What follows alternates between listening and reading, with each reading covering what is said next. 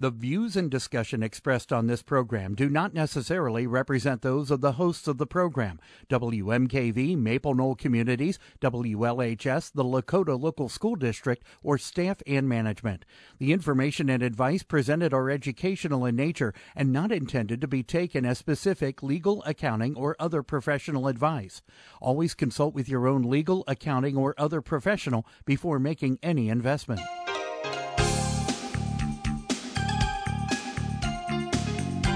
Welcome to Real Life Real Estate Investing, a show to help you gain financial freedom by investing in real estate. Brought to you by the Real Estate Investors Association of Cincinnati and the Ohio Real Estate Investors Association. You're listening to Real Life Real Estate Investing on WMKV, WLHS, and the Maple Knoll Radio Network. And now, your host, Vena Jones Cox. Good evening, real life real estate investor listeners. My name is Drew White, though Vena, you'll hear Vena referred to me as Mr. Drew, and I'm here this evening because Vina is somewhere doing something else. So I'm sitting in tonight. Uh, I hope you enjoy the experience as much as I will. So tonight, just to, just to start things off in a weird way, we're going to do something a little unusual uh, which is that we're going to start the show with a breaking news segment. Uh, Mike, I assume that you have an audio graphic lined up for that in some way, some kind of crashing, thunderous. He's tapping away to touch screen, trying to fulfill that need. oh, my, a gasp. Okay. Um, so there's there's a good reason for this, uh, which is that a suit was filed in federal court today, the outcome of which could affect the rights of property owners throughout Ohio and throughout the nation.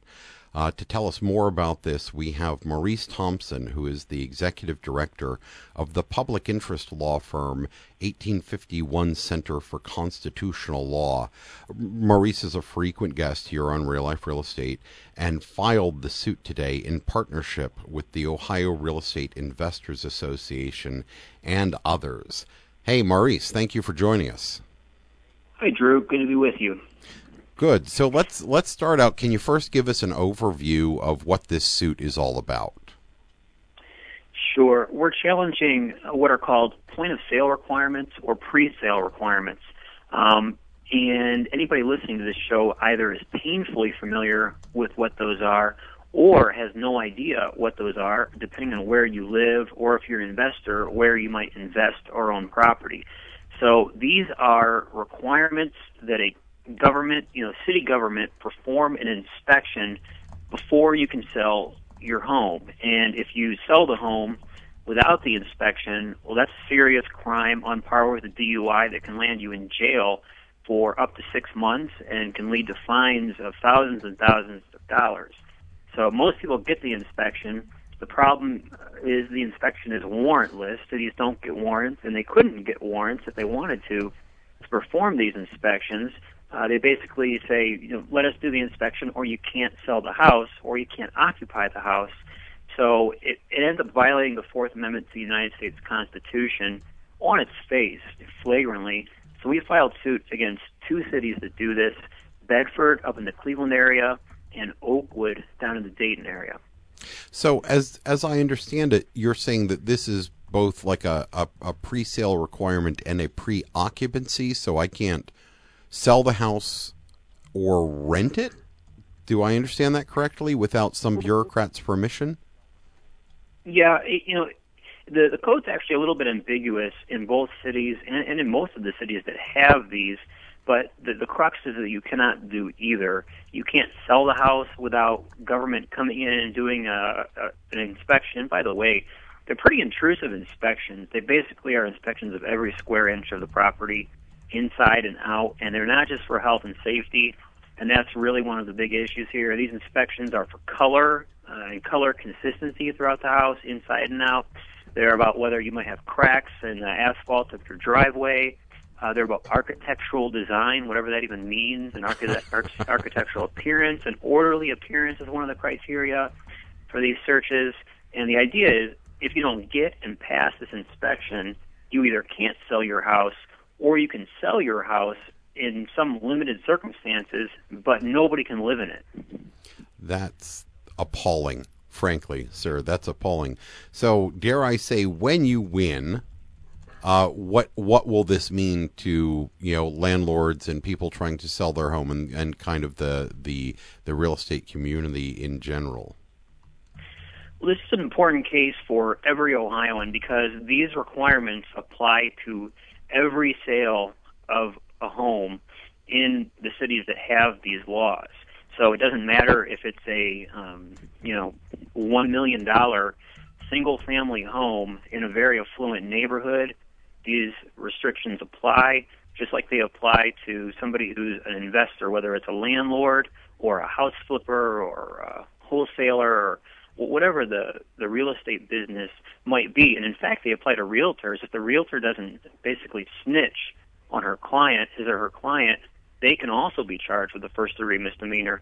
So, you know, after we beat these things, what it means is that it's one less restriction on the real estate market. You know, we have a sticky market, and this hurts lots of people. If you lose your job and you need to sell your house and move, you can't do that in a city with a pre-sale or a point of sale inspection requirement for a lot of extra time. If you find a willing buyer who is very informed about or, or even moderately informed, or even hires their own private inspector and wants to buy your house, even if it say needs a paint job, you can't sell your house to that person until you go through the city process. It's slow, and in many cases, it's very, very costly.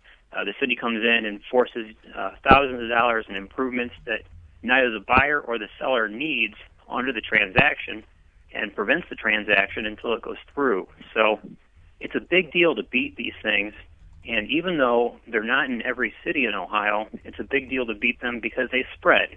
These oh. kinds of uh, regulatory ideas tend to spread mm-hmm. from city to city, and they, they could be everywhere someday if we don't stop them now. No, I, I can I concur completely. So uh, let me, uh, uh, you know, I've got an ignorant layman's understanding of this. So this is an Ohio issue, but you filed in federal court, and how might that transform into a more national issue? Is is that why this is fed, filed in federal court? Sure, um, that, that's right. This is an Ohio issue, but um, cities outside of Ohio certainly do have these restrictions. The Ohio Supreme Court has already said that they're unconstitutional. Uh, years and years ago, the Ohio cities just ignored that. So we've gone to federal court arguing that they're unconstitutional under the Fourth Amendment, which prevents unreasonable searches and seizures of houses. And this is an unreasonable search of a house. The the nice part about using the federal constitution is that a federal court will have to say these searches are unconstitutional under the federal constitution, which would have persuasive influence throughout the nation, not just in Ohio. I, w- I would certainly hope so. So that's this is really wonderful. I mean, I had I uh, frankly I didn't realize that these existed in Ohio. I've I've spoken to people from other states where you just expect this kind of central Politburo planning of everything, but uh, I am distressed to learn that uh, that these even exist here. And uh, but I'm relieved to learn that you are on the case, and uh, and gonna gonna you know put them back on their heels. Um, so, how might interested listeners find out more about you and the 1851 Center and the good work that you do? Probably the best way is to visit our website. It's ohioconstitution.org, and we've got a press release that describes this case in greater detail. We also always post our filings on that website. So anybody that's really interested at, a, at that degree can go read the complaint, read the motion for preliminary injunction, kind of learn the law. And it is interesting law. Uh, since 2013, the U.S. Supreme Court really has gotten better on the Fourth Amendment, believe it or not, and uh, specifically in going back to the beginnings, back to the roots, and acknowledging that it's a property rights-based amendment that prohibits trespass uh, onto one's house to search for anything, including code violations. So uh, it's actually pretty interesting, at least to people like me. Um, so you can read about that at ohioconstitution.org. Uh, follow us on Facebook, and we'll continue to provide updates and interviews and other details on this case. Excellent. Hey, Maurice, I want to thank you so much for for stopping by, as it were, and uh, and giving us an update. And I would like to just invite you to uh, to come back and tell us more about the case as it progresses. Can you do that? You bet. All right. Thank you very much, sir. That's Maurice Thompson of the 1851 Center for Constitutional Law, which is a public interest law firm. We'll be back right after this with more real life real estate investing. Welcome back to Real Life Real Estate Investing. My name is Mr. Drew. I'm sitting in for Vena Jones Cox, who dropped you guys like an ugly date at prom when she found something more interesting to do. So, back to kind of our regularly scheduled program, I am joined here by Real Life Real Estate regular Jim Shapiro, um, who is going to be discussing uh, contract management or contractor, pardon me, management with us today. Um, Jim is coming at this from a little different angle than some of the names that we know in this field, like uh, Robin Thompson or Jerry Fink, who've been on the show before talking about rehabs for resale, like rehabbing houses for resale. In the rental property business, any money we spend on repairs or upgrades is actually a true investment in other words, you don't get the money back immediately by selling the property. There's just a return on that investment over time. So, Jim, first of all, welcome to the program. And how does this change what you look for in a contractor? Hey, Drew, it's nice to be on again. I'm not sure it changes so much what you're looking for in a contractor as as some of the decisions you might make because you want to be making decisions in a rental environment for what's going to last a long time and be able to take the use and abuse by tenants and give you a good return on the investment. Sometimes it's doing things differently. It may be at a higher level or a different level than you might do for a retail because a retail buyer probably won't abuse their house. You might be putting in higher higher end products in a retail uh, for a resale, and with a a tenant, what we really look for is contractors that'll do a good job the first time at a fair price and stand behind their work. Yeah, yeah, I, amen to that. In in my own business, I I refer to what you're talking about as bulletproofing, right. and I don't mean that literally, of course, or anything like that. But you know, the even the simple things need to be kind of ruggedized. Not just, I'm not saying every tenant is abusive, but there does tend to be more wear and tear, and it's all about kind of how long whatever component that is lasts to my mind because that's my actual return. Sometimes it's even you know little things, uh, doorknobs. You know, you can buy the store and buy a nine dollar doorknob set, but they break. Mm-hmm. They don't mm-hmm. take abuse, and it's in a rental home.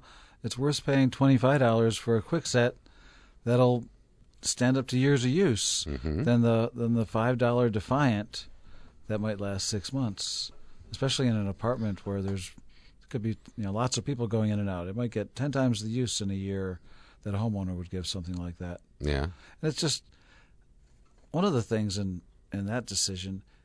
The biggest cost isn't the product; it's the person going to install it. Oh, absolutely. And so, if you're going to send a contractor once by the time you set the contractor a second time to service the cheap part you bought, if you had bought a quality part the first time, you're probably 50% ahead. Yeah. Okay. Well, so what are the most important things people need to know about actually screening the contractors? Because we all know about screening tenants, right? I but, use the same approach. Really? We look at you know the better. Well, we, we add Better Business Bureau. We don't do that for our tenants. Mm-hmm. Uh, I look at uh, court records. I want to know if they've been sued. Uh, I was screening some contractors for some concrete work, and I found that they were in court three or four times a year. Now, I expect a contractor that's been doing business for a long time to have been sued at some point. Sure. Sure, I'm, yeah, and that's just that's okay. He, he, could be the best guy in the world, and something someone's going to be unhappy or overly litigious or misunderstanding or what have you. Yeah, the one that's got three and four cases a year. now that's a different story. That's a, a warning sign, you would that's say. a warning sign, and and uh, one fellow uh, had three negatives at the Better Business Bureau, and he'd never responded to them. And I said, "Well, what were they about?" And he said, "Oh, I was so busy I couldn't deal with it." It's like, gee, you know, you've got customers who are reporting you to the most visible agency Yeah. in the business, and you're, you're, it's not important enough to you to respond. Um, and then I heard from other people, and, and he just had a terrible reputation Sure. and it's just a, it's we're going to spend a lot of money with these guys.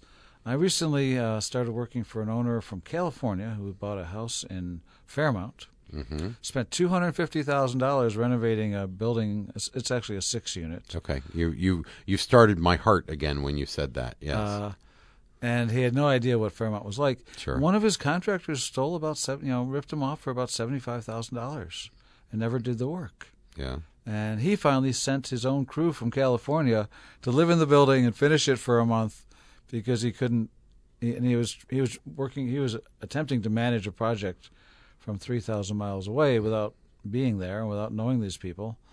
Um, had he known what he was doing, he wouldn't have spent three hundred thousand dollars on this property in Fairmount. Sure. Uh, although he, it's the nicest building in Fairmount now. I I believe that. I uh, I once came. wh- I was looking at a. This was just a single family home, and I was talking to the seller who lived out of state, and she had uh, kind of fallen into a similar trap, where she she bought the house. She had never seen it. She bought it at an auction or you know from a some some mechanism where she didn't actually have to lay eyes on it. And then she decided to handle the whole thing by remote control. She was going to be her own general contractor by remote control. So she just uh, found a guy on Craigslist and wired him money to to do the work. Wired him like forty grand, and he, of course, well, maybe not of course, but perhaps one would say predictably, um, he disappeared with the money. And she was like, wow, he was a crook and he ripped me off. So she found another one the same way, wired him about $25,000, and he began the work at least before he disappeared. And then she was like, but I'm in it for all this money. And I'm like, this has nothing to do you know the, with the property this is not how you handle contractors and the the idea of trying to handle that thing from hundreds or thousands of miles away kind of hurts my insides a little bit somehow I, I see that all the time. I had a caller from Africa. mm-hmm. uh, bought a house off of Craigslist or eBay for about three thousand dollars, and a one bedroom house, also in Fairmount, incidentally. And when I went to see it, I said, "This house probably needs fifteen or twenty thousand at work to be livable." There was no kitchen, there was no bathroom, the walls were falling down, the electric was gone, the plumbing was gone, the roof. Uh, it did have glass block windows. nice And uh, and she said, "Wow, I didn't expect it to be so much." You know, and I actually hooked her up with someone else who's going to buy it from her, and he's a handyman; he'll fix it himself. yeah Uh, she just had no real idea what she, you know, what she was getting into, which goes to a couple of the things, you know, contractors. One is uh, paying in advance. uh-huh I generally don't pay in advance mm-hmm. or I'll pay for materials in advance that I that I pay for. Although some people say that's a mistake, you shouldn't pay for materials. There's a back and forth on that. yeah The and I want to I want them delivered to the house, or I want to know that they're at the house, and then I want to see work done before I pay for labor. The idea that I'm going to give a contractor 25 or 33 or 50 percent of a project cost before he's done anything, it's just kind of on its face silly. sure And and I want to make sure that they're not going to use the money I'm giving them to pay for the job that they the are last finishing yeah next Amen. week. that's the classic And then scenario they, because they already used the money that owner paid to finish the job before, and they won't be able to finish my job till they ne- get the next job lined up because they're going to spend my money on someone else's property. yeah So there's one of the rules in contracting is is just don't pay in advance don't pay in advance and or- and, let- and- let- and go see what's being done. Yeah. Um, let me say something about that because I know I know the laws pretty clearly here in Ohio, and I believe that they are similar in most of the states of the union. And I mean, the debate with the contractor always is, well, you don't want to give me a bunch of money in advance because you don't know me, but I also don't want to do all this work without getting paid in advance because I don't know you. But in most states, putting a mechanic's lien on a piece of property is easy and cheap and requires basically no burden of proof whatsoever. Right. And then it is up to you as the owner of the property that has been liened to go into court and defend against that lien. So it is weighted very much in the contractor's favor, and that is apparently a deliberate effort on the part of the legislature believing that the the little contractor guy, the little independent contractor, is going to have fewer resources perhaps than some big property owner or project manager or corporation that he's doing the work for. So I'm not necessarily knocking that, but I point that out to them and say, you have ample ways of enforcing that you get paid. You know, if I don't pay you, you can lien my property and damage my reputation. The opposite is not true. Uh, that's absolutely the case. And I'm a property manager, I'm a realtor, I'm involved in the community. I tell them I'm a responsible individual. I'm managing hundreds of houses and apartments. I will I will be here and I will I will be responsive. You know, I guess you could if you wanted to really, you know, handle it, get an attorney or somebody, a third party to, to, hold the money, the money and, and yeah. do that.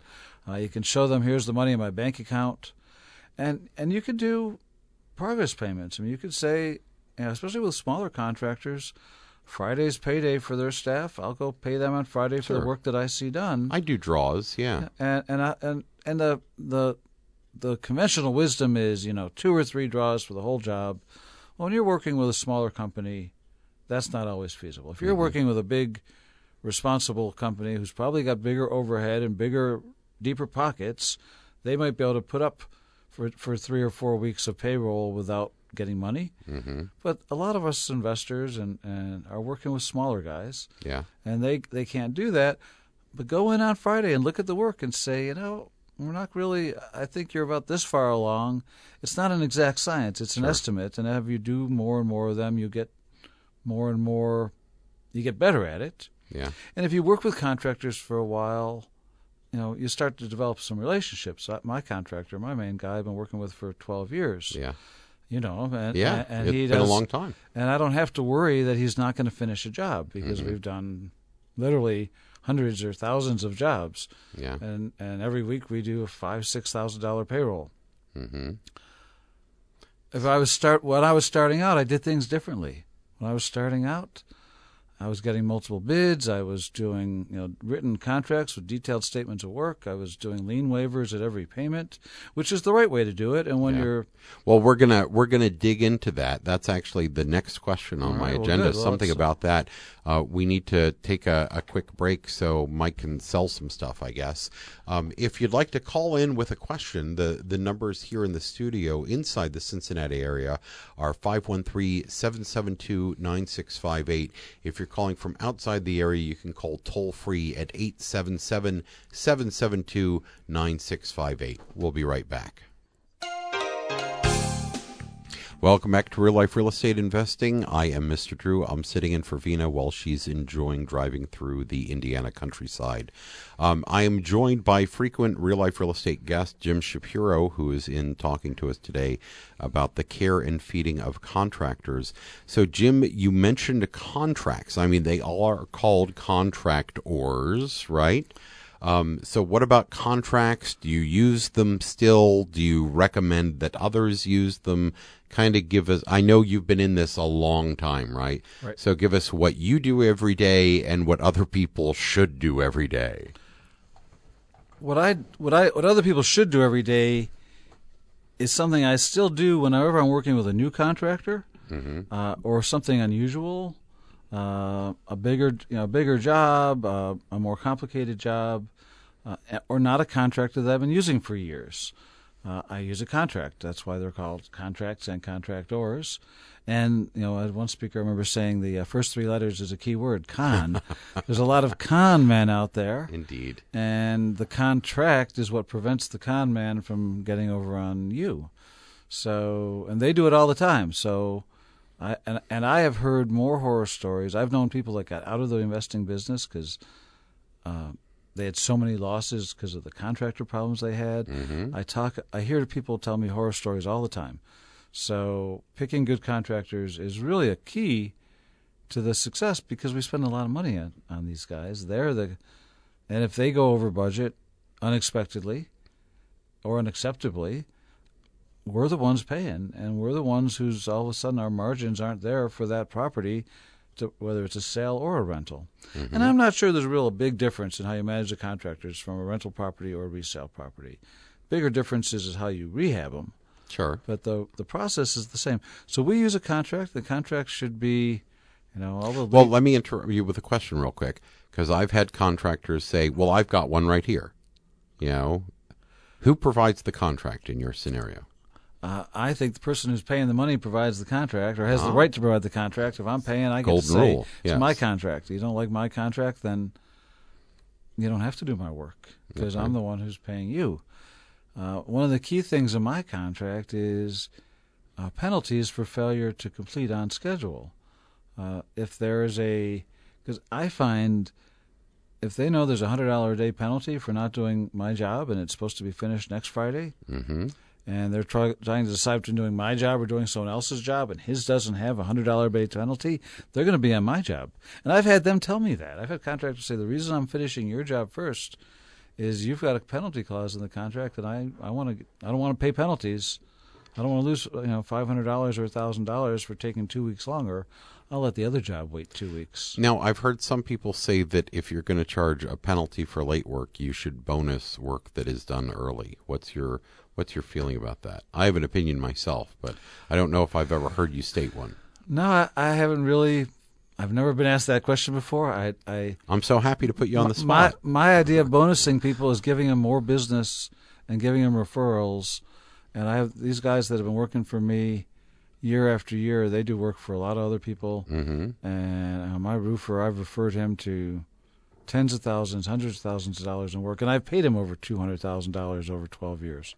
So my bonus to him is he does a good job for me at a fair price, and I give him more business, and I give his name to everyone I know. We are exactly on the same page there, sir. Exactly. the bonus is you get more work, and I'll share your name, right. Right. I'll share your name and phone number with colleagues who come to me saying, I need a guy who's not, you know, completely addicted yet and, you know, is going to do a good job and show up sober and that kind of thing, right? And when I go to the Real Estate Investor Association every year when we do our Who's Our Good Contractor list that gets Uh-huh. offered to all our members, you know, my good guys are on it and, and they get lots of referrals. So, and, and I've only really had the penalty issue come up a few times, uh, and it, it helped me. So I like that. If they, you know, if you don't have a contract and you get one from your contractor, look it over.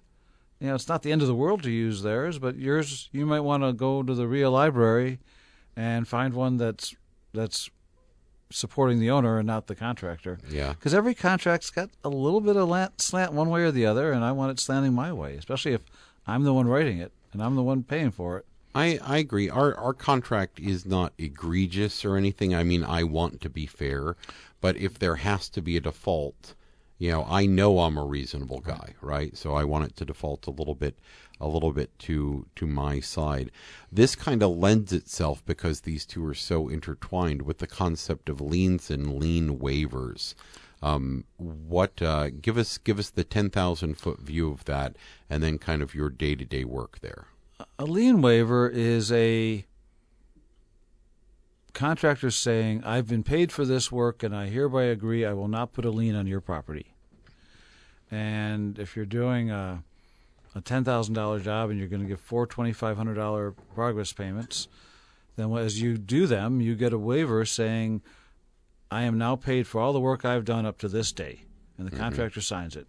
And that way, if you have a falling out tomorrow, he can't say he, you owe him money, and he can't say, I'm going to go to the courthouse and put a lien on your property, because you're going to go to the court and say, Your Honor, yesterday he signed a lien waiver saying he's current, and that's when I paid him, and now he's coming up with all these problems, and he you know, he signed his waiver. He doesn't have a right to lien my property. And that's that's the only reason we do lien waivers. And again, I do them when I'm working on bigger jobs with contractors I don't know and trust. And in the beginning, I did them on everything. Uh, and as I, if I was going to hire a guy to do a something that's a one-time job, a concrete job, a retaining wall job, and I'm going to give him partial payments, I'm going to use the lien waiver. I have a stack of them in my car, and, and when I need one, I, I pull it out. It's a simple one-page form, Mm-hmm. and usually they look at you like, "Oh, I haven't seen one of those in a while," and they sign it because they want to get that check that you're holding. Because on one hand you got the lien waiver, and the other hand you got the check, Yeah. and they don't get the check till they sign the lien waiver. Sure. I dig that. Yeah. Um, let me you you kind of just let me go a little off script if I may because you just uh, you just kind of tripped something over my in my brain when you said you know when you're dealing with a contractor that you don't know and trust and I I want to kind of hammer this point and make it clear because so I know like you've been dealing with your lead guy forever and you kind of brought him up a little bit in the business and I understand that relationship but so a contractor that I know and trust. So if I'm hiring my brother-in-law or buddy from high school, it doesn't sound like I need a contract, right? No, I didn't say that. Oh, Uh, your let's, brother-in-law, Let's dig in there a little your buddy bit. from high school. How many, you know, have they done one hundred and eighty thousand dollars in work for you in the last three years that you can trust them? well, no, but he's my boy. Yeah. You know, he wanted. You know, this is. Well, This is I always blame my partner or my client or the property owner and say they require me to do this. Company policy is we have to do this. Or I would say to them, listen, I have to. I do this because you and I. This document's going to keep us friends. Because if we have a problem, this is how we're going to solve it. I don't want to risk our friendship or our relationship, brother to brother, because we had a falling out over you don't work for me. The contract is is both of our friends. I I agree, and that's why I I'm glad I'm glad we're there because I was I was just toying with you a little bit. Uh, uh, it is my opinion. Uh, it is my stronger than opinion, my informed opinion that if you have any kind of relationship with the other person, uh, your friends, your relatives, your whatever, it becomes even more vital to have a detailed and explicit contract. And don't let them get offended at that idea of, oh, hey, you don't trust me or whatever. And maybe just explain to them. I love the idea of blaming someone else, right? Hey, this just, you know, my partner is an angry six foot redhead and she requires that I do things this way. Um, but the especially when you know the person there is so much more room for misunderstanding and i know that seems counterintuitive but you must explain everything in detail and get everything hammered out while we're all still friends while everyone's happy work out all the details in advance and get it in writing so that everyone's memory is malleable right, Right. yours mine you know, Mike the engineer is everyone. So let's get it all codified and recorded. I don't mean recorded at the courthouse, but I mean written down so that if there's a conflict, we can, instead of this turning into a fight, we can just go back and look at the contract. And I can be like, well, Jim, look, it says right here. You know, Well, that goes to one of the key things in the contract, besides payment schedules and who's doing what, is what is supposed to be done, or what we call the statement of work or the scope of work. hmm And the more detail that goes into that, the better for everybody involved, for a couple reasons. One, especially for someone who doesn't do this all the time, it makes you think through exactly what you want. So you don't get the job done and it's not really what you expected because you had an idea in your head and your contractor had an idea in his head and he thought he did what you wanted but you didn't you know if it might be what paint color what kind of paint i want you know flat on the walls or i want a semi uh, i want a satin on the wall that's washable hmm uh, I want you know flat white on the ceiling. I want semi-gloss white trim. Uh, I want this color in this room and this color in that room. I want this kind of stuff, so that you don't come in and find your house and say, "Wait a minute, I didn't want these boring four by four white tiles in the bathroom. I wanted that twelve by twelve stuff that looks so cool." And the contractor said, "Oh, you didn't tell me that." I had a bunch of this in the garage. I just used it. Yeah. and now you, you know you either have a choice of ripping out the tile Mm-hmm. or keeping a white vanilla shower that you really wanted to have something a little bit snazzier for. Mm, Good point. So the more you take that time up front, the easier it is for the other guy to do what you asked them to do because you've told them. And you, assumptions are always the, the the troublemaker in this business because I thought I knew what you wanted. Well, no, that's not. You thought wrong, and mm. and you know that's where those relationships starts breaking down. Yeah, I agree. Good, well said. By the way, well said. All right, we're gonna take a we're gonna take a final little break while Mike does some stuff and reports on some stuff, and we'll be back in just a second. Welcome back to Real Life Real Estate Investing. I am Mr. Drew, sitting in for Vena Jones Cox, just because she wanted to be able to listen to my dulcet tones on the podcast over and over and over again. I am joined by Jim Shapiro, realtor, investor, manager, general contractor, all around good guy, who is in here with us today talking about uh, how to keep contractors under control, um, how to beat them down when appropriate. Uh, no, I'm kidding. Jim is actually a very reasonable guy, and I think that's one of the reasons that he is successful at this business. So uh, let's uh, let's get into. We were talking about kind of pay and contracts and draws and that kind of thing. Um, I I hear about this a lot. Would you would you ever pay a contractor by the hour? And what would be those circumstances? Because I know that's not the norm, right? But sometimes, what else are you going to do? I feel like when you pay someone by the hour, you're motivating them to work slowly. Mm-hmm. And if I think a job's a forty dollar job, then I want to pay forty dollars, and I don't, I don't want them to take four hours and bill me, you know, eighty dollars for that forty hour job because they they can. Uh, so I don't generally pay by the hour. I just feel it's not the kind of now my my general my contractors they may pay their guys that way, although most of them don't. Yeah. So, some do, and some take the same attitude that I think you know, I'm asking you to paint a room, paint five rooms. This is what I think that's worth. I've done it a thousand times, and yeah, if you want to work slowly, great. You want to take ten minute cigarette breaks every half hour. I'm not going to be happy about that, but I'm not going to pay you to go do it. So I'm I'm a I'm not a fan of paying by the hour. Uh, one of the oh by the way this subject uh, tomorrow is the real estate investor association of greater cincinnati uh, regular meeting uh, at six from six to nine may 5th at the uh, Crowne Plaza in blue ash Yeah. A new location. new location. A nice new location. we- we're meeting there now. Uh, we'll be meeting there for at least the next year, and we're real excited about that. Uh, at six o'clock, there's a gentleman talking about appraisals, and at seven thirty, I'm doing ninety minutes on managing contractors. So I'm going to go through in great detail the contents of a contra- of an independent contractor services agreement and a lien waiver, and a lot more than we're having time to talk about today. oh, good. I look forward to that. Uh, one of the key things that I learned, uh, an expensive lesson early on, I, you know, you, you, bid, you bid a job and there's, you know, fifteen thousand dollars in work, Mm-hmm. and then at the end of the job, you realize you've written twenty three thousand dollars in checks because the job, and and it's like, where did that extra? And I, I I learned a lesson having had a couple of big ones like that.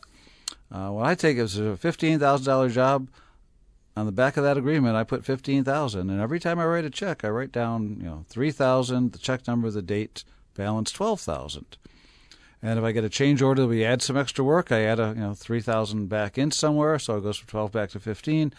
And I know where I am at every step. I can look on one piece of paper, and and my contractor's got a copy of that too, and we know where we are on that budget for the labor portion of that job, and that is a simple, doesn't have to be complicated. I try to know that I'm there's more work to be done than I excuse me, there's less work to be done than I owe. That I'm a little ahead of him. Uh huh. Always. So I always owe him a little bit. Uh, and I want him to be able to, he's got to pay his guys on Friday, and some guys are big enough they can carry a week or two, and some can't. Uh, but it's a simple process for keeping track. And then I go look at the jobs. You know, if you're given, if you're meeting people, if you're paying for work, go look at it. And what I tell people about that is two things will happen when you walk in the property.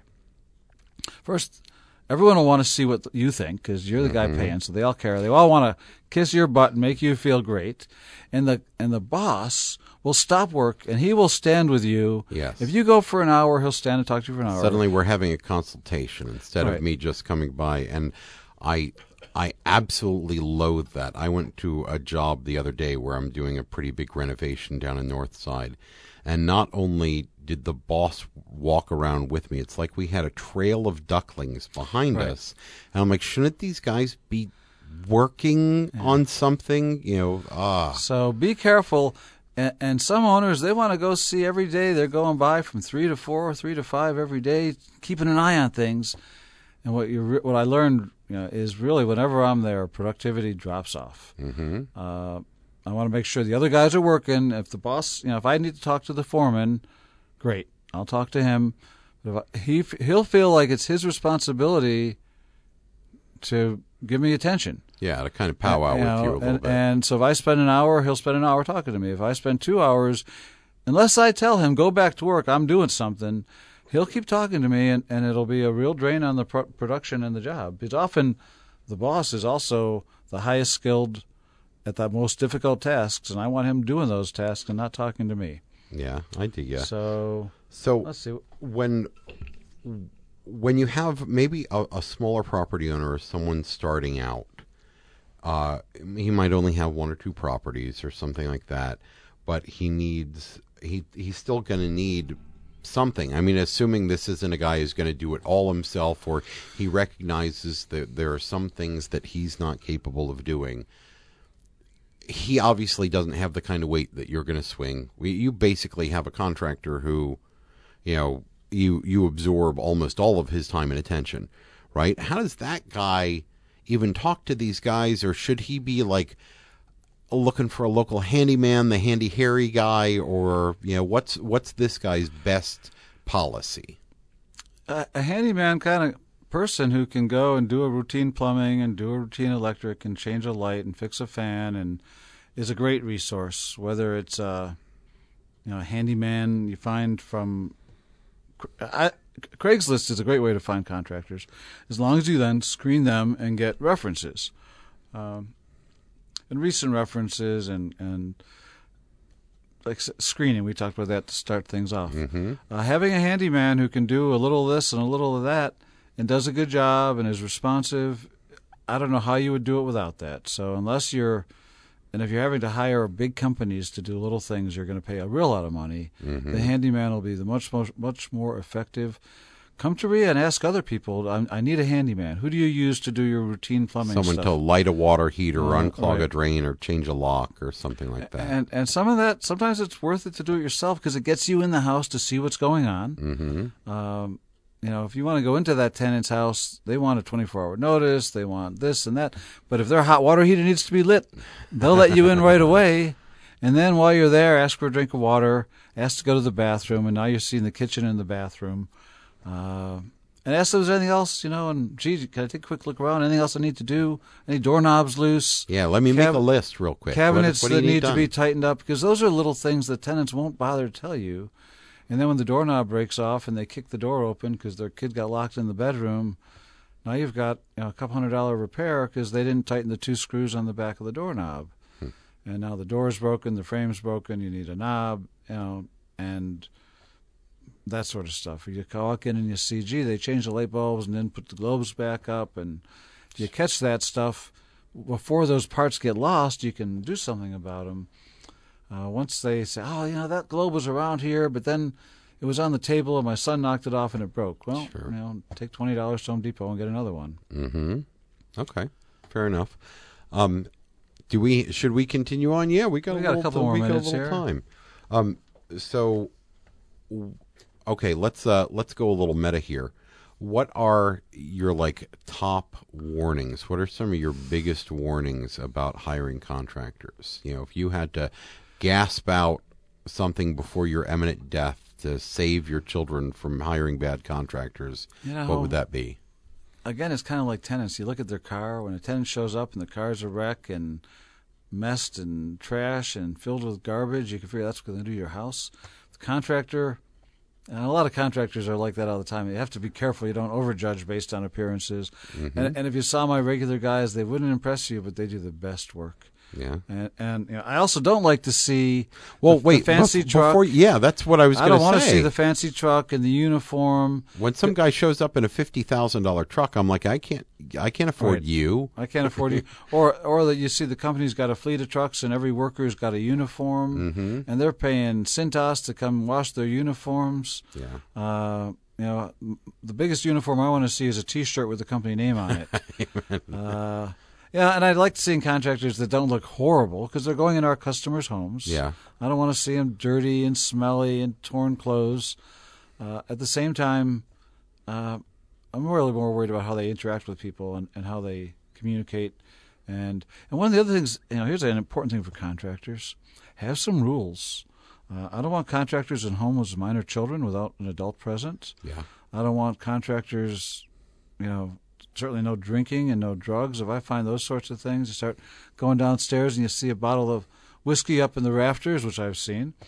Uh, you have to, you know, that's that's a no-no. Uh, contractors drinking, you know, then getting on ladders, you know, it's a lawsuit waiting to happen. Absolutely. Uh, contractors drinking and just doing sloppy work because they're drunk.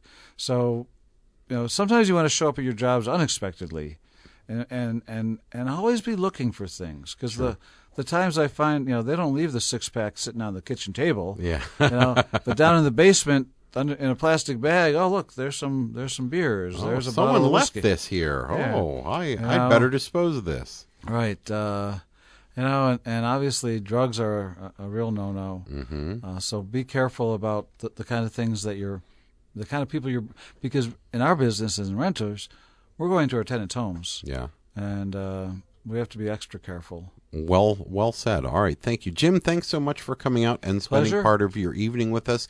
Thank you for joining me, listeners. Vena will be back next week to help put you on the path to financial independence and to just shower you with love and affection. Until then, happy investing.